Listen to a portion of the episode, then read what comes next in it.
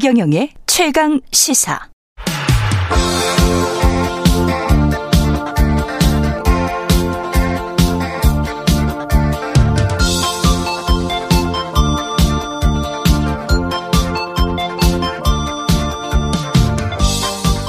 네, 젊은 정치인들과 함께하는 기운찬 코너 젊은 토론 시간입니다. 김용태 전 국민의힘 최고위원, 장경태 민주당 최고위원 잘하셨습니다. 안녕하십니까? 네, 안녕하세요. 김용태입니다. 예. 안녕하세요. 장경태입니다.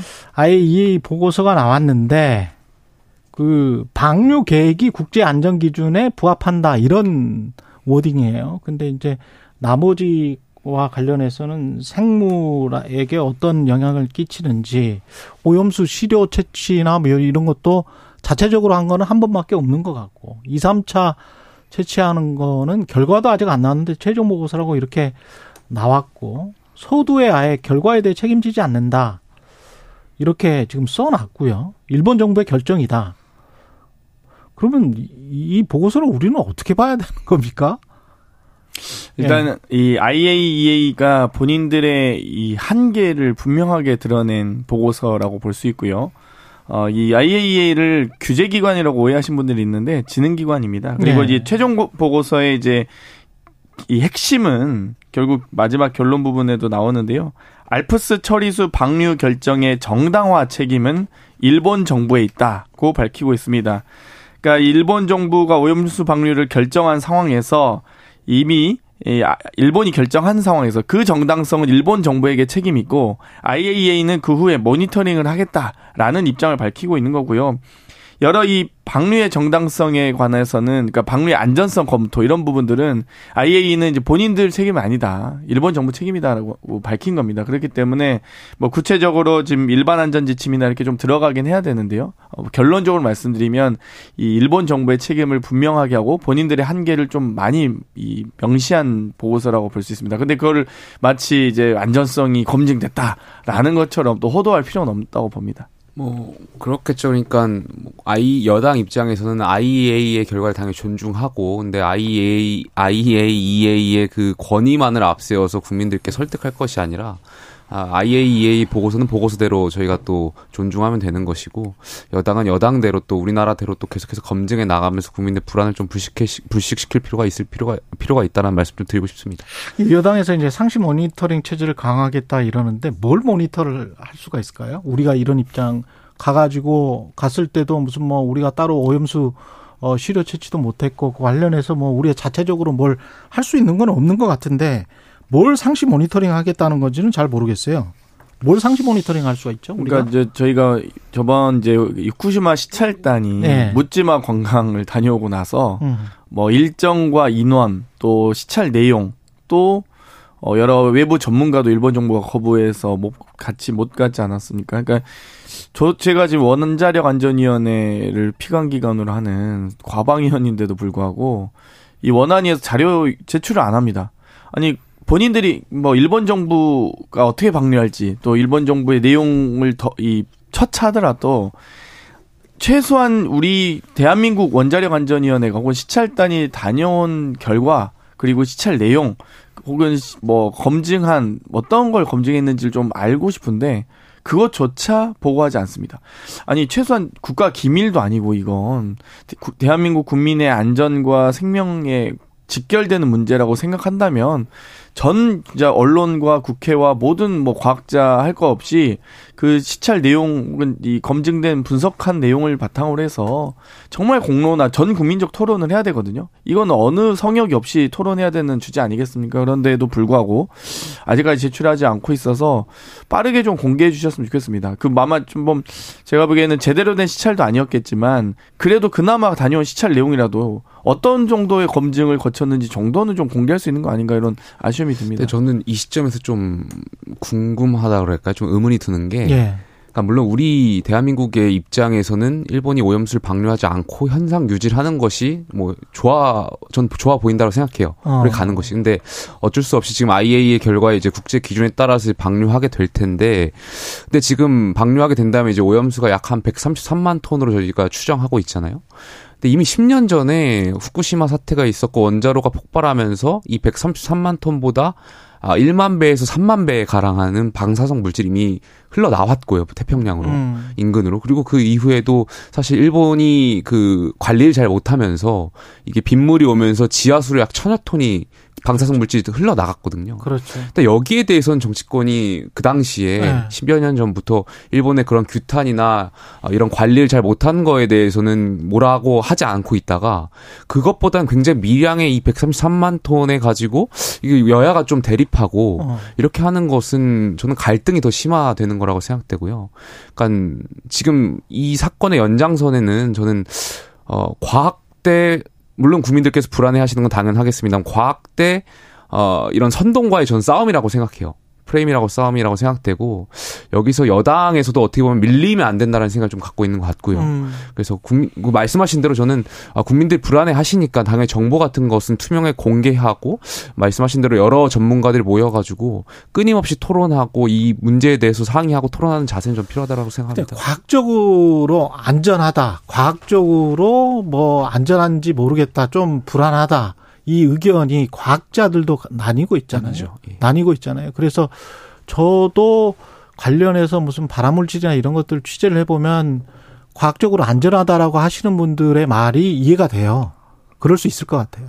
그런데 또 한편으로는 뭐 서울대 교수님 이야기처럼 임산부가 태아가 있기 때문에 방사선을 안 쬐려고 하고 엑스레이 검사를 안 하려고 한다.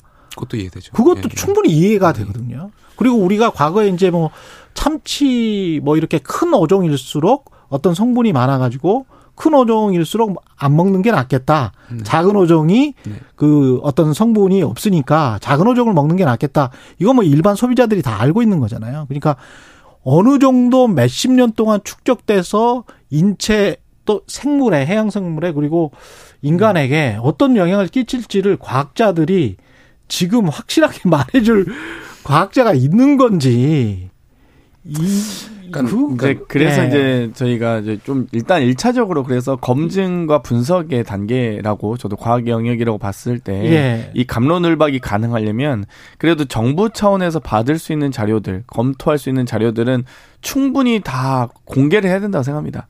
그리고 물론 일본 정부도 어, 지금 저희가 도쿄전력의 보고서를 일방적으로 받고 있는데 그러지 말고 아니 전 세계 전 국제적인 연대 차원에서 어 여러 가지 후쿠시마 관련된 검증을 같이 하자 분석도 같이 하자 자료를 좀 공개적으로 해야 되는데 본인들이 딱 폐쇄적으로 본인들이 이, 이 소위 이 분석한 자료만 저희가 저희에게 제출하고 있잖아요.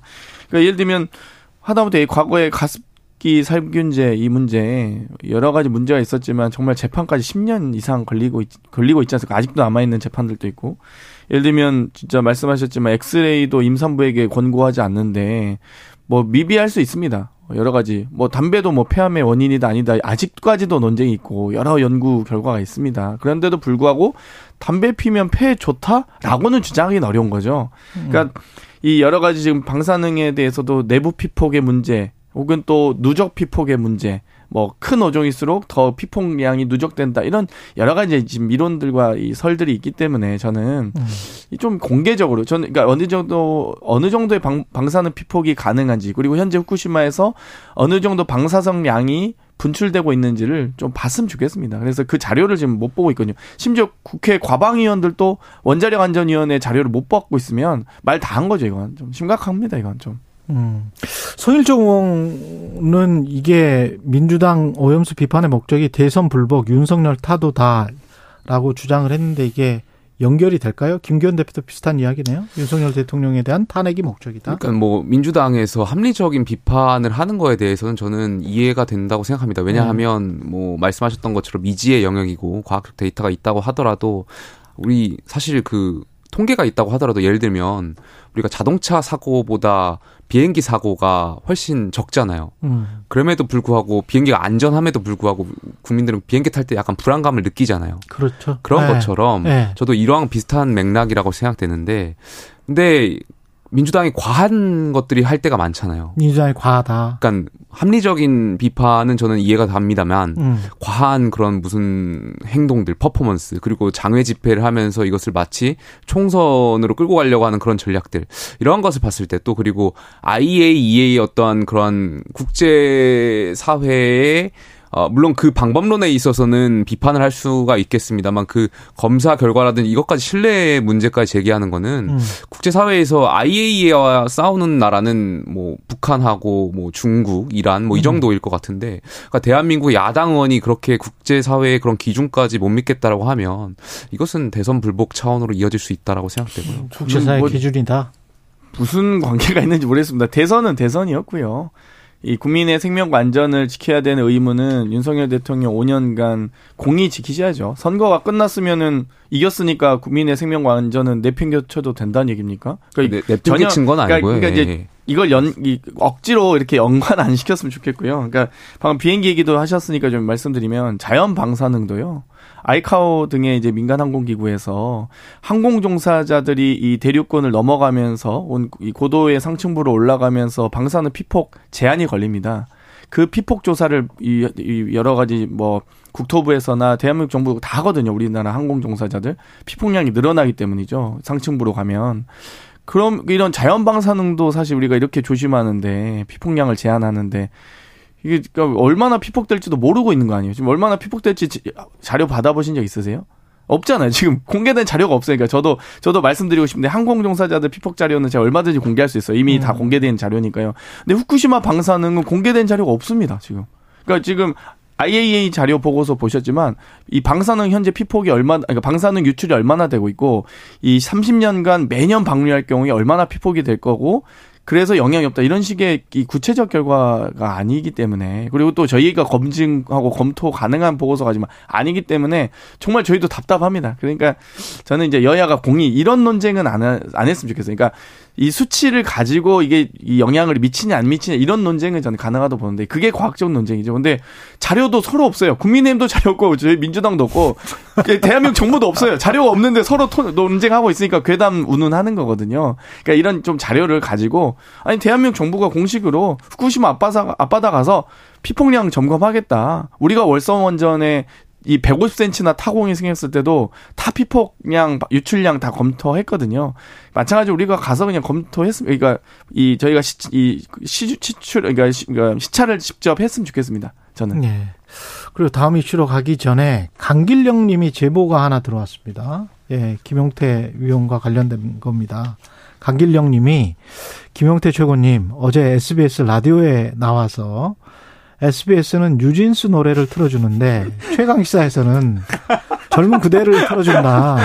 이렇게 타 방송사에 가서 KBS를 디스를 하면 됩니까? 제가 방송사 말하지는 않았는데 네. 모방송사라고만 모방송사 네. 젊은 그대 틀어주는 곳은 여기밖에 없어요. 아 그래요. 어, 제작진도 아, 반성하세요. 왜 젊은 그대를 틀었어? 뉴진스. 아. BTS 이쪽으로 가란 말이야. 네. 어, 얼굴이 아, 뜨거워지. 네. 상당히 역시 이래서 이 집단 지성과 국민의 눈높이는 매우 무섭습니다. 이만큼. 예. 네. 아 강길장님, 예, 감사합니다. 이쪽 저쪽 다 들어주시는군요. 예, 고맙습니다. 잘 판단해 주시기 바랍니다. 그, 저, 어, 뭐, 저, 청취율 조사 같은 거 받으시면 강길령님은 최강기사 이렇게 말씀을 해 주세요. 예.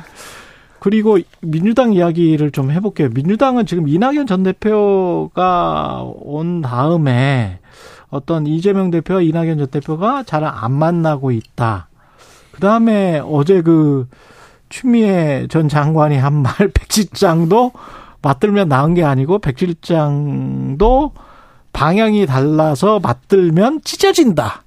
뭐 이거는 이재명 대표가 맥시장도 만들면 맞들면 낫다라는 것에 관한 아니다. 꼭 그런 게 아니다. 이낙연 대표랑은 맞 맞들지 말아라. 뭐 이런 이야기로 들려서 당 안팎에 원시 원심력이 굉장히 많이 작용하는 것 같습니다. 지금 현재 민주당은 일단 예. 이낙연 대표께서 이제 귀국 이후에 음. 어, 여러 가지 지금 이 정치적 행보를 그러니까 특히 이제 민주당의 역사와 정신이 되는 분들 예. 이 순차적으로 이 찾아뵙고 하고 있습니다. 그러니까 예를 들면 김대중 대통령님의 묘소를 방문하고 다음에 노무현 대통령님의 묘소를 방문하고 문재인 대통령님과의 만남을 하고 그 이후에 이제 이재명 대표와의 만남이 있는데 뭐 귀국 직후에 바로 이재명 대표 언제 만날 거냐. 김대중 대통령 묘소 다녀오자마자 5.18 묘소 가자마자 막 갑자기 이렇게 이 하다 보니까 너무 이제 약간 독촉하는 정치권과 언론에서 오히려 독촉하는 분위기를 좀 조성한 것 같고요. 저는 순리대로 자연스러운 만남이 가장 좋다고 봅니다. 그렇기 때문에 조만간 아마 일정을 좀 조정해서 두 분 모두에게 전 이득이 되는 만남이라 보거든요. 음. 그렇기 때문에 곧 조만간 성사 대리가 보고 있고요. 조만간 성사될 것이다. 네, 뭐 순리대로 될 거라 봅니다. 두 분 모두에게 유리한다고 예. 이익이기 때문에 또 추미애 한편으로는 이제 추미애 전 장관님이 이제 여러 가지 과거에 있었던 이야기들을 좀 하시면서 음. 본인이 그동안 하지 못했던 부분들 또 좀 이제 소위 이 저희 민주당 지지층에서도 어, 좀 답답함을 느끼는 지지층들이 좀 있는 것 같습니다. 음. 그래서 그 부분에 좀 호소력을 갖는 발언들을 좀 하시는 것 같고요. 뭐 거기에 대해서 여러 가지 평가가 있습니다만 저는 아직 평가는 좀 유보적이고요. 어, 일단 그 있는 그대로 어, 얼마나 우리 대한민국의 여러 개혁 방향이 어, 더 중요하고 어, 멈춰선 안 된다라는 것을 강조하는 발언이다 보고요. 저는 민주당의 항상 원심력은 항상 좀 다른 것 같습니다. 아까도 이제 저희가 대기실에서도 그 얘기를 했는데 음. 국민의힘은 이 너무 수직적인 일사천리 음. 이런 걸 좀 중요하고 일, 이, 너무 원심력이 없는 정당인 것 같고 예. 저희는 오히려 좀 원심력이 많고 좀 다양성이 좀 존재하지만 원래 그렇다. 좀 여러 가지 발언들이 많이 나오는 뭐 어. 지금 방금 전에 왔다 가신 우리 정천 의원님도 그러시고 아, 이상민 그 그러시고 예. 다양한 의견들이 있다고 봅니다. 저는 충분히 아. 그런 의견들에 대해서 민주당은 예. 가능한 정당이다라고 네. 보고요. 그러니까 국민의힘은 이제 뭐 그게 어려운 정당이잖아요. 막당 대표도 막 징계 줘버리고 최고위원 징계 줘버리고 막 아. 여러 가지 말 잘못만 아니 말 조금만 뭐 문제가 생기면 바로 그런 정당과 좀 다르다. 완전 네. 그 오염수 관련 말할 때는 다다다다 얘기하시더니 네. 민주당 상황 얘기할 때 보니까 말이 느려지고 네. 이렇게 하시는 거뭐 길어지고 하는 거 보니까 네. 민주당 상황이 굉장히 복잡한 게 맞는 것 같고요. 김용태 의원. 그러니까 저는 아까 조응천 의원께서 네. 말씀하신 내용 그 당랑 정치 굉장히 어, 그러니까. 재미있게 아, 분석을 들었습니다. 예. 물어보려 그랬어요. 네, 그리고 지금 공교롭게도 네. 그 이재명 대표와 이낙연 전 대표와 만남을 앞두고 있는 상황에 언제 만날지는 모르겠습니다만 음. 추미애 장관이 마치 쓰리 쿠션 하듯이 어? 마치 쓰리 쿠션으로 계속 이낙연 전 대표하고 문재인 대통령을 공격하는 행태가 음. 과연 이 시점이 굉장히 미묘한 것 같아요. 그러니까 시점이 굉장히 미묘하고요. 네. 저는 일단 이낙연 전 대표께서 귀국하자마자 뭐 전직 대통령들 만나는 거는 당연히 만날 수 있다라고 찾아뵐 수 있다라고 생각돼요. 근데 다만 이재명 대표를 지금까지 안 만나고 있다라는 건 글쎄 저는 그 보여주는 시그널이 있잖아요. 음. 그러니까 김대중의 민주당, 노무현의 민주당, 문재인의 민주당하고는 이재명의 민주당은 확연하게 다르다. 그러면서 음. 오셔가지고 도덕성 회복하고 당내 민주주의를 말씀하셨잖아요. 음. 공교롭게도 이제 이재명의 민주당하고는 다르다라는 것을 좀 전 넌지시 말씀하시는 것 같고요. 아무래도 이제 현실 정치에서 타협을 하려고 하다 보면 본인과 함께하는 분들이 이제 공천을 받기 위해서라도 이제 이재명 대표하고 만나실 텐데 글쎄 언제가 될지는 좀 저도 궁금할 것 같습니다. 이낙연 전 대표가 현실적인 힘이 큽니까? 멀쩡하게 보세요? 우리 당의 또 큰 어른이시고요. 예. 어, 충분히 정치 지도자의 반열에 오르신 분이죠. 음. 그건 뭐 분명한데 그렇다고 해서 민주당 이제 국힘과는 좀 다른 게 민주당은 민주당의 역사와 정신이 분명합니다. 그러니까 음. 저희는 이 여러 정치적 행보를 시작할 때 이 묘역을 참배하는 것부터 시작하거든요. 뭐 김대중 노무현 정신을 유지하자. 근데 국민의힘은 그럴 만한 대통령은 없으신 것 같은데 창당도 98년이시고 어, 그렇습니까? 저 김영삼 대통령도 계시고 아그 국민의힘 창당일은 98년 97년이더라고요. 역대적으로 다 저희 네. 김영삼 대통령이 그러니까 다 모시고 그 있으니까요. 아니, 어. 손절한 느낌이라서 아, 아닙니다. 좀 그거 한번 다시 한번 찾아보시고요. 민주화 유산을 가지고 있는 제가 김병민 최고위원한테도 물어봤거든요. 창당일이 언제고 이 그러면 국민의힘 소속 대통령은 누구냐 했더니 97년 한나라당부터 얘기하시더라고요. 그러니까 김대중 김영삼 대통령 손절한 느낌이어서 아무튼 그 부분 좀 말씀드리고 싶고 이 저희는 그게 가능한데 아무튼 국민의힘은 모르겠습니다. 이제 최경환 전 부총리와 이준석 전 대표 등의 만남도 저는 그런데 의미가 있다 보거든요. 저희는 이렇게 언론에서도 관심 갖고 민주당의 다양성을 이 많은 주목을 받곤 하지만 국민의힘의 다양성은 과연 가능하고 존재한가 이런 부분은 좀 함께 아니 추미애 전 장관 얘기하는데 자꾸 말을 돌리는 거 보니까 좀 당황하신 것 같은데요? 당황 안 했어요? 아니 저 아까 그 탕남 정치 이야기할 때 종천 의원이 추미애 전 장관 만이 아니고 조국 전 장관과 함께 신당을 만든다는 그 시나리오에 관해서는 두 분은 어떻게 생각하시는지 궁금한데요. 저는 예상하지 못했던 건데 시나리오. 이게 오늘 말씀을 좀 아. 듣고 보니까 어, 그것도 뭐 시나리오 중에 옵션에 있을 수 있겠다라고 생각돼요. 그럴 수 있다. 그러니까 지금 지지층들을 결집시켜가지고 예. 결과적으로 당을 만들어가지고 민주당을 이렇게 모체로 예. 하겠다라는 그 생각 뭐 저는 그럴 수 있다고 생각되고 또 추미애 전 장관이 말씀하신 대로 내년 총선을 고민하고 계신 것 같기도 해요. 음. 근데 당 대표도 하셨고 이제 여러 번의 국회의원 경험이 있다 보니까 아마 경선을 준비하실 텐데 뭐 어떤 시나리오 할지 모르겠지만 어쨌든 본인의 지지층을 결집해서 그 말씀하셨던 것처럼 그 검찰 개혁을 못 해가지고 민주당이 지금 이렇게 됐다라고 생각하시는 민주당 내 극렬 지지, 층들이 있다 보니 예. 이분들을 끌어당겨가지고 본인이 내년 뭐 경선 과정에서도 유리하게 구도를 좀 잡아가시려고 하는 것 같기도 하고요. 그러면은 이재명 대표 입장에서는 그렇게 좋지는 않죠. 만약 90력이 사라질 수 있으니까. 뭐 두 분의 창당은 조금 조금 더 나간 얘기인 것 같고요. 예. 그러니까 이제 뭐 창당이 사실 뭐 장난도 아니고 쉬운 것도 아니고요. 음. 그렇기 때문에 어 아마도 조국 전 장관님의 출마 여부도 아직 불확실한 상황에서 창당까지 조금 좀 더 더 나간 것 같다. 그리고 제 예상에는 조국 장관님께서 나가시더라도 저는 무소속이시지 않을까라는 음. 또 예상도 해보거든요. 그래서 어, 여러 가지 추미애 장관님과도 어떻게 좀 연관이 될지 아직은 좀, 이, 좀, 뭐랄까, 좀, 아직 성숙하지 않은, 그러니까 숙성되지 않은 얘기다라고 보고요. 어찌됐건, 이 야권의 여러 가지, 이, 이 논리에도 불구하고, 민주당은 그렇게 이 분당이 잦은 정당은 아닙니다. 아무래도 음. 이 여러 가지 민주당의 오랜 전통과 뿌리가 있기 때문에 국민의힘과 좀 다르다 이런 말씀 드리고요. 네, 만약에 조국 전 장관이나 추미애 장관 전 장관이 무소속으로 출마하게 되면 지도부시니까 음. 민주당은 무공천하나요? 그 지역에? 그건 아직 전혀 모르겠는데요. 음. 전혀 너무 그것도 너무 나간 얘기죠. 한동훈 장관 같은 경우는 나옵니까? 뭐 여러 가지 설이 있는데 네. 저는 나오시지 않을까에 대한 생각이 있어요. 마포울? 뭐, 마포울은 근데 뭐 한동훈 장관의 할아버지가 나오신다고 하더라도 네, 안 될, 안 저희한테 됩니까? 굉장히 어려운, 어려운 지역이어서 네. 쉽지는 네. 않을 것 같습니다. 예. 예. 도움이 됩니까? 한동훈 장관이 출마하게 예. 되면요. 예.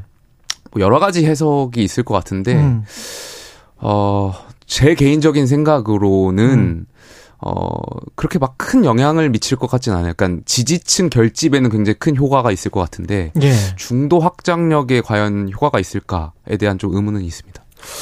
저번 개각 때 이제 권영세 장관님 뭐 다른 분들은 많은 분들은 이제 비서관 청와대 대통령실 비서관들이 차관으로 너무 많이 내려가는 거 아니냐 아, 이런 부분은 비판하셨지만 저는 그와 더불어 권영세 장관님이 이제 나오신 게 제일 주목받거든요. 그러니까 어. 다른 장관들이 나오기 전에 현역 장관 많거든요. 지금 추경호 장관도 있고 박진 장관도 있고 현역 국회의원 출신 지금 어, 장관들이 많음에도 불구하고 먼저 나오신 이유는 이분이 가지고 있는 리더십과 그립감이 상당하기 때문에 또 대선 때도 총괄 본부장인가요? 그러니까 선대위에서도 역, 주요, 주요 역할을 하셨기 때문에 핵심 역할을 하셨기 때문에 아마도 총선 정지 작업을 하실 가능성이 매우 높다. 그리고 권영세 장관님도 결국 전 검사 출신 아니겠습니까? 저는 아마 나머지 이제 여러 검사 공천의 시초가 될 만한 한동훈 장관의 이제 아니, 아마 출마도 김, 기현 대표 체제인데 그, 그 선거 대책위원장 뭐 이런 거를 맡을 뭐, 것이다? 뭐 그 이상도 맡을 수 있겠죠, 저는. 그러니까 이게 아, 당? 대표는 당무는 김기현 대표가 하시더라도 아. 공천은 저는 권영세 장관이 할 가능성이 더 높다고 봅니다. 아, 그런데 뭐 저도 이제 검사 공천을 뭐, 검, 네. 뭐 원론적으로는 저도 국민들하고 생각처럼 뭐 그게 좋게 생각하지 않는데 네. 권영세 장관을 검사 로 이렇게 치부하시면 그건 아니죠. 권, 권은수 장관은 오랫동안 정치 생활 하셨고 아, 이미 아, 정치인으로 봐주셔야죠. 원희룡 장관도 아, 그렇죠, 당연히. 근데 원희룡 장관도 검사 출신이긴 하잖아요. 출신인데 그, 네. 그, 실제로 이제 정치인 생활이 굉장히 길었고 그런 분들을 아, 뭐 물론 말씀하신 그 검사 공천하고 좀 별개의 하지만 그만큼 검사 공천의 우려가 매우 크다. 뭐 결국 손은 안으로 구, 구분이니까요. 그럼 마지막으로 윤석열 대통령이 이권 카르텔 이야기, 이권 카르텔 타파해야 된다 그런 이야기 했는데 김건희 여사 일가의 땅 강상면 양평군 강상면 쪽으로 고속도로 노선이 뚫릴 뻔한 거죠. 이거는 음. 지금 뭐 확실히 변경은 하는 거죠. 뭐 확정된 안은 아닌 것 같습니다. 확정된 그러니까 안은 뭐 아니다. 뭐 보도를 보니까. 근데 왜 예비 타당성 조사나 이럴 때는 이게 이쪽 당은 아니었는데 왜 변경됐을까요? 아니 사실 이제 예. 변경된 건 아니다고 하시기 좀 어려운 음. 게 이미 이제 여러 언론에서 단독 보도가 나왔습니다. 저희도 이번에 이렇게 노선 변경이 결정된 줄 알았거든요. 근데 음. 지난해 11월에 노선 변경이 이미 확정된 상태였다는 겁니다. 그리고 거기 그 변경한 안으로 전략 환경 영향 평가를 준비하고 사업을 추진했다라는 것들이 지금 다 보도가 나오고 있습니다. 근데 이 노선 변경을 하는 것도요. 고속도로잖아요. 고속도로. 이 지방 국도 지방 도로가 아니거든요. 고속도로에 대한 거는 국지도 계획이 다 있습니다. 이번에도 다 5년마다 5개년마다 철도망이나 이 고속도로 등은 국도는 국지도 계획을 따라야 되고요. 예타도 통과됐고 타당성 조사와 전략 환경 영향 평가 다 종점 양서면이었는데 왜 유독 이 김건희 여사 일가가 가지고 있는 이 7천여 평이나 된 땅이 있는 곳에 강상면에 이동이 됐는지 이거는 정확히 밝혀, 야 되거든요. 뭐 말씀드릴 수 있는 시간 몇초 예. 정도 남았을까요? 한 1분 정도 남았습니다. 예. 그러니까 저도 그러니까 말씀하신 대로 양평 국민이 아닌 외지인의 입장에서 봤을 때 민주당이 음. 주장하는 것을 봤을 때 굉장히 그럴 듯해요. 마침 거기도 김건희 여사 관련된 땅이 음. 있고 그런데 제가 이제 양평 국민한테 전화해서 물어봤어요. 물어봤어요. 이거 어떻게 된 거냐 그랬더니 음. 물론 이제 변경되는 안도 양평 국민들의 입장에서 봤을 때는 혜택이 있는 변경 아니어가지고 음. 이 계획안이 10여 년 정도 있었던 계획 아니고 그 안에 많은 교통이라든지 이런 수요가 바뀌었기 때문에 바뀔 수는 있다라고 말씀하시거든요. 그 바뀌는 것이 국민들이 봤을 때 나쁜 것은 아니다라고 말씀하시는데 그렇다면 이제 야당에서 제기하는 것처럼 왜 바뀔 건지 그 근거를 전 국토부하고 양평군이 좀 제시할 필요가 있다라고 생각돼요. 예. 바뀌면 양평 교통 지옥 된답니다. 됐습니다. 여기까지 듣겠습니다. 김용태 전 국민의힘 최고위원, 장경태 민주당 최고위원이었습니다. 고맙습니다. 감사합니다. 7월 6일 목요일 KBS 1라디오 최경령의 최강시사였습니다. 고맙습니다.